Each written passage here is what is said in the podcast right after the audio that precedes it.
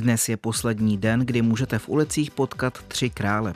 Víte, co to znamená, když se řekne, že je někdo nenáboženský, ale spirituální? Zeptáme se za vás a připomeneme setkání papeže Pavla VI. a patriarchy Atenágora. Před 60 lety započalo zbližování katolíků a pravoslavných. Ze studia Českého rozhlasu Plus vám dobrý poslech přeje Adam Šindelář. Vertikála.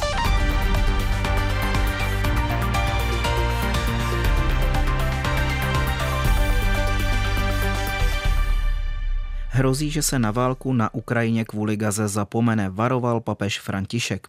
Členka svědků Jehovových z Ekvádoru si stěžuje ve Štrasburku, že jí lékaři dali transfuzi. Policie v New Yorku zatkla devět lidí kvůli potyčce, kvůli tajnému tunelu v synagoze. Ve studiu Vertikály teď sleduje hlavní události Naděhávová. Hávová. Hezký den. Dobrý den. Papež František vyjádřil obavu, že svět zapomene na ruskou agresi vůči Ukrajině kvůli složité mezinárodní situaci poznamenané v posledních měsících konfliktem mezi Izraelem a palestinským hnutím Hamas.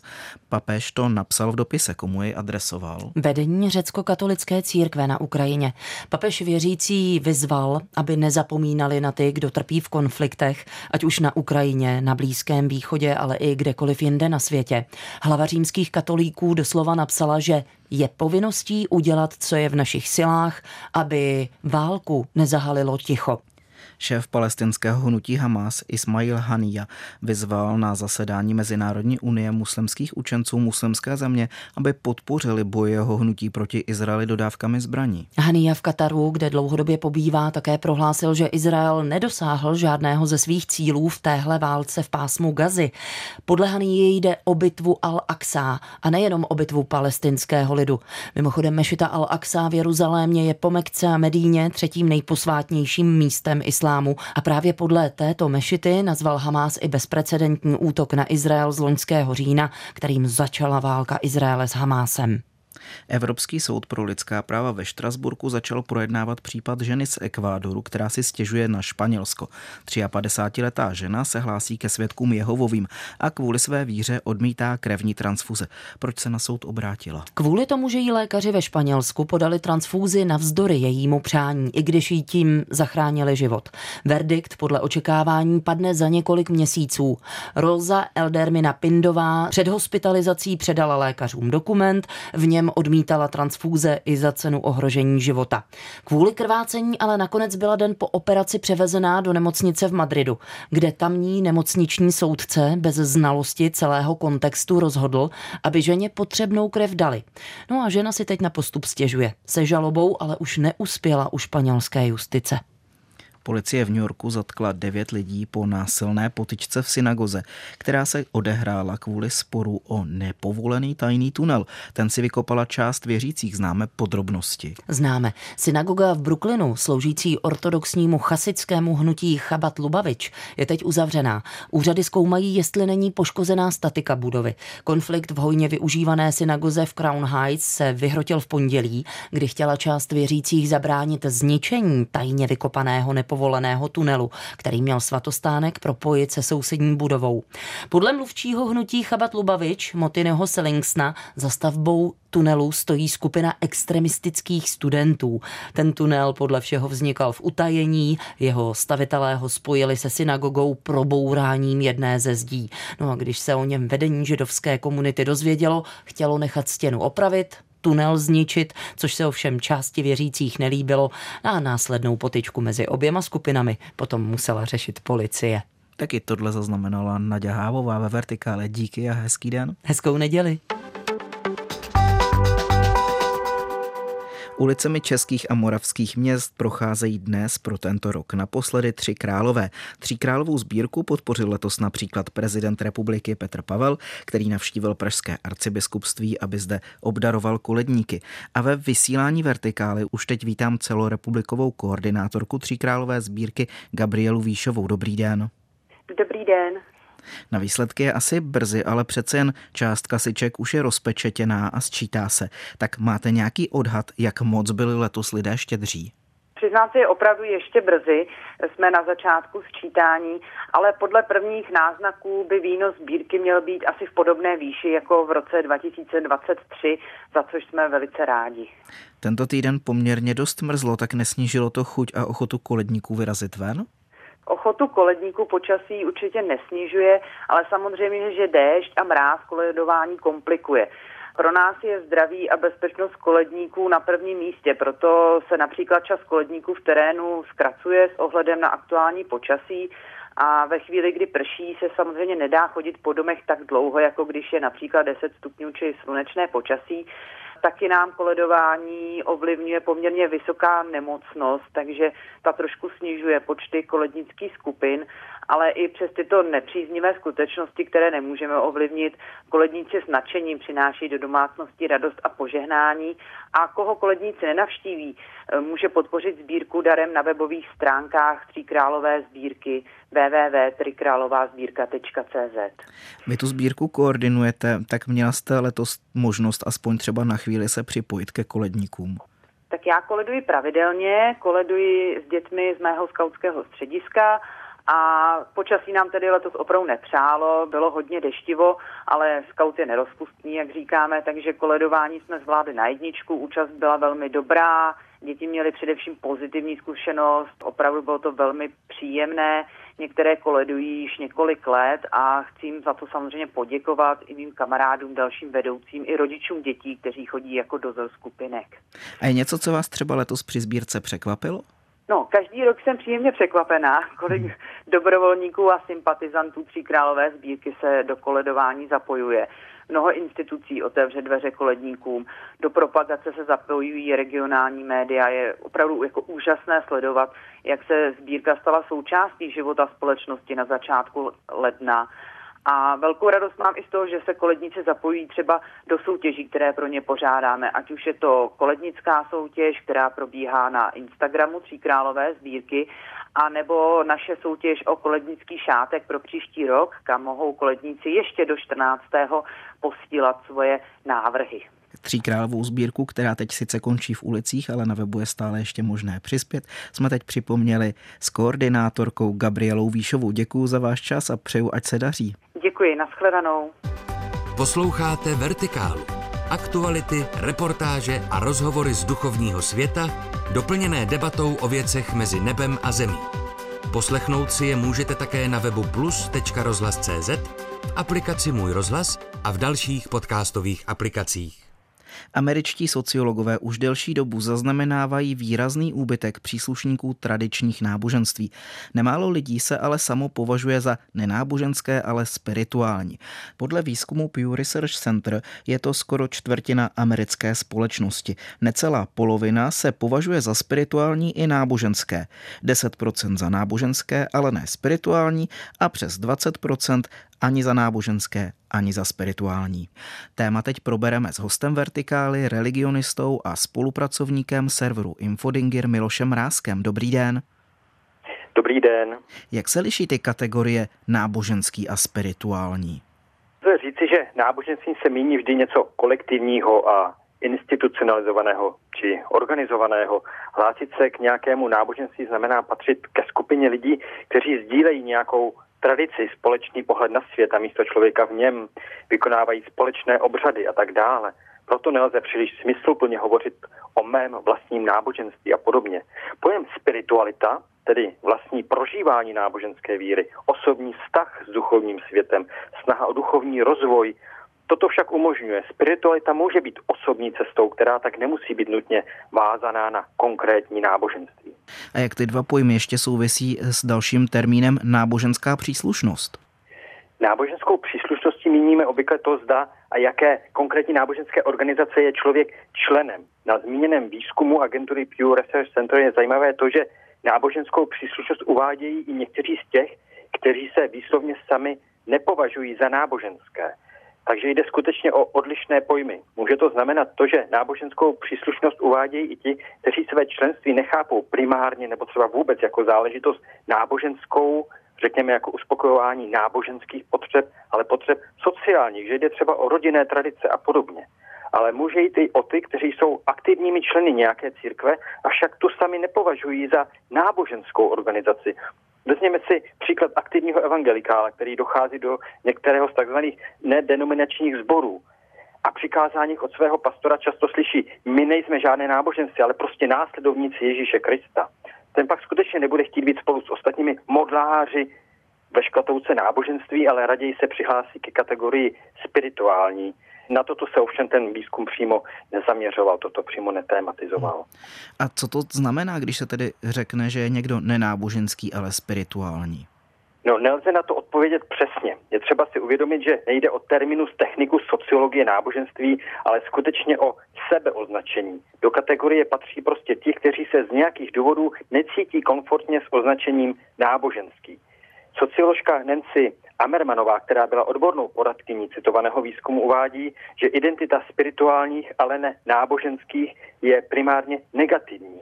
Vymezují se proti náboženství a že to spirituální v názvu umožňuje nebýt ve skupině s výslovnými agnostiky či ateisty. Naopak z výzkumu vyplynulo, že naprostá většina, ale ne všichni, věří, že za fyzickým světem existuje nějaká duchovní realita. Avšak pouze 20% z nich věří v Boha, jak je popsaný v Bibli. Ale můžeme to číst i obráceně. Každý pátý v této kategorii biblického Boha věří. Ale přesto se nepovažuje za náboženského.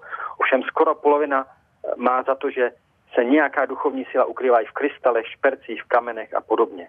Ty důvody, proč se lidé nechtějí považovat za náboženské, mohou být tedy opravdu různé, takže nejde o jednolitou skupinu. Ale jistým segmentem by zde mohly být lidé, kteří se k této identitě hlásí skutečně programově. Hovoří se někdy přímo i o hnutí, které má i svého duchovního otce.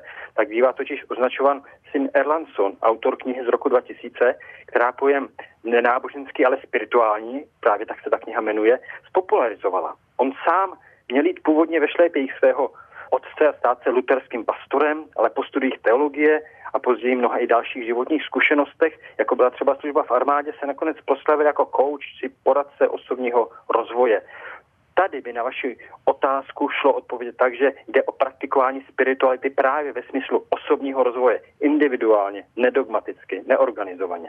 My už jsme v úvodu řekli, že americké sociologické průzkumy ukazují, že klesá počet příslušníků tradičních náboženství. Tak jak tedy to složení tamní společnosti v tomto ohledu vypadá? Spojené státy americké byly dlouhou dobu chápány jako výjimka mezi západními zeměmi, pro které je charakteristické, že jejich vědecko-technický pokrok a sociální rozvoj jde ruku v ruce s ubytkem religiozity. Sociologie v tom viděli jistou zákonitost. Hovoří se o takzvané sekularizační tezi. Ale Amerika toto pravidlo jakoby porušovala, protože se za nijak náboženské považovala naprostá většina obyvatel a náboženství mělo na společnost i politiku významný vliv. V posledních desetiletích však ze sociologických průzkumů vyplývá, že klesá počet lidí, kteří deklarují náboženskou příslušnost. Pokud zůstaneme u Pew a výzkumného centra, tak ve zprávě z průzkumu v roce 2019 uvedlo, že 43% Američanů se hlásí k protestantismu. Zde je však třeba rozlišovat především dvě skupiny protestantů. Takzvané mainline církve, tradiční, u nás bychom hovořili asi o evangelicích, k nímž původně patřila většina amerických křesťanů, ale nyní je to asi jen 15% populace a pak jsou tu nyní již početnější teologicky i sociálně mnohem konzervativnější evangelikálové. Ti tvoří asi čtvrtinu americké populace. Ve srovnání s daty z podobného průzkumu o deset let dříve bylo protestantů 51%, měli tedy ještě většinu. Největší círky ve Spojených státech amerických je římskokatolická. Hlásí se k ní 20% Američanů. O 10 let dříve to bylo 23%. Celkově tak za 10 let klesl počet křesťanů ze 77% na 65%. A to ve prospěch rychle rostoucí kategorie lidí bez náboženského vyznání, ale jak už víme, nikoli nutně bez spirituality. A mluví průzkumy i o tom, proč k těmhle změnám dochází?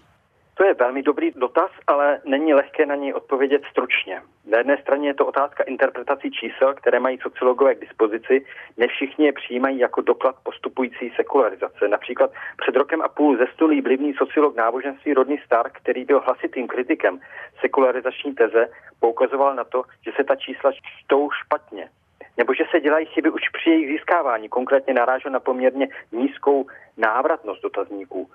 Podle něj v Americe nedochází k sekularizaci, ale pouze ke změnám na náboženské mapě. někdy v 60. letech začal výrazný odliv od těch eh, řekněme, liberálnějších mainline církví, jak jsme zmínili před chvílí, ale mnozí protestanté odešli právě k evangelikálům. Ovšem i u nich je dnes podle průzkumu patrný jistý pokles. Proč poklesu náboženské příslušnosti dochází, to nelze vysvětlit jedním faktorem. Jistě je to součást kulturních proměn v současné americké společnosti. Svou roli hraje jistě i politická angažovanost církví a jejich představitelů, z čehož vyplývá jistá zranitelnost. Další oblast je, řekněme, krize věrohodnosti v souvislosti s různými skandály náboženských vůdců, finančními, sexuálními a tak dále. Kauza zneužívání velmi otřásla důvěrou katolíků v jejich církev a její představitele. My mluvíme o tom, že ve Spojených státech klesá počet příslušníků tradičních náboženství, tak jsou ale aktuálně ve světě nějaké země, kde naopak ten počet příslušníků tradičních náboženství roste? Jednoduše by šlo odpovědět tak, že kromě západu všude. Jistě by se šlo podívat do různých koutů světa a sledovat, jak se to má s tradičními náboženstvími nebo s úspěchem misionářů, kteří tam přicházejí ze západu, mnohdy právě z USA. Ale pokud jsem zmínil rodného Starka, tak jeho oblíbeným tématem bylo náboženské oživení v Latinské Americe. Ještě na začátku minulého století se zde, alespoň podle oficiálních statistik, téměř každý hlásil ke katolické církvi. Avšak kostely byly spíše poloprázdné, pakliže vůbec, a lidé měli jen malé povědomí o tom, co je křesťanství. V kontaktu byli spíše se šamany a čaroději než s kněžími. V průběhu minulého století zde začaly misijně působit rozmanité protestantské skupiny, zvláště evangelikálního a letničního typu, které měly veliký úspěch. Mimo jiné i proto, že lidem kromě náboženské příslušnosti nabídli i její prožitek, tedy spiritualitu. Stark však poukázal na jeden velmi zajímavý efekt, a sice, že tyto úspěšné protestantské misie, které někde získali až třetinu populace, nevedly k úpadku katolické církve, ale naopak. Ta totiž na konkurenci zareagovala tím, že začala nabízet to, co lidé nacházeli v letničních zborech. Společenství, sociální a duchovní, eh, tedy spirituální programy a aktivity a podobně. A v jedné ze svých posledních knih pak mohl americký kritik sekularizační teorie konstatovat, že Latinská Amerika nebyla nikdy tak katolická, co se aktivního života církvy týče, jako je tomu nyní. A to právě kvůli úspěšné protestantské misii. Křesťanské, zvláště ty letniční misie, jsou úspěšné i v jiných částech světa. Rychle roste počet křesťanů i příslušníků tradičních náboženství navzdory persekuci ze strany státu v Číně. Velkým tempem roste počet muslimů. Podle odhadu agentury Pew by do poloviny století mělo být ve světě více muslimů než křesťanů. Vysvětluje teď ve vertikále religionista a spolupracovník serveru Infodinger Miloš Mrázek. Já moc děkuji za váš čas a přeju hezký den. Naschledanou, děkuji. Před 60 lety se pravoslavní a římští katolíci nacházeli na počátku nové éry. Ve dnech 5. a 6. ledna roku 1964 se setkali římský papež Pavel VI. a pravoslavný konstantinopolský patriarcha Atenágoras, čímž otevřeli novou kapitolu vzájemných vztahů. Ta nakonec o necelé dva roky později vedla k odvolání vzájemných exkomunikací, které si obě církve udělily v roce 1054. Více si tuto památnou událost rozebereme s naším spolupracovníkem Danielem Mrázkem. Vítám tě. Hezký den. Proč je setkání papeže Pavla VI. a patriarchy Atenágora tak významné, že si ho připomínáme i po 60 letech? Tak eh, to hlavní to už padlo. Vedlo to k odvalání anatem, tedy exkomunikací z roku 1054. Eh, právě tyto vzájemné exkomunikace se považují za oficiální okamžik rozkolu mezi západní a východní církví. Eh, církevní historikové tuto událost to znají jako velké schizma. Setkáním v Jeruzalémě v lednu roku 1964 dali Pavel VI. a Atenagoras najevo, že už si nepřejí nevraživost mezi oběma církvemi, ale naopak naopak vyjadřují touhu po vzájemném dialogu. Jak moc překvapivá událost to byla? V dobovém kontextu se určitě dala očekávat.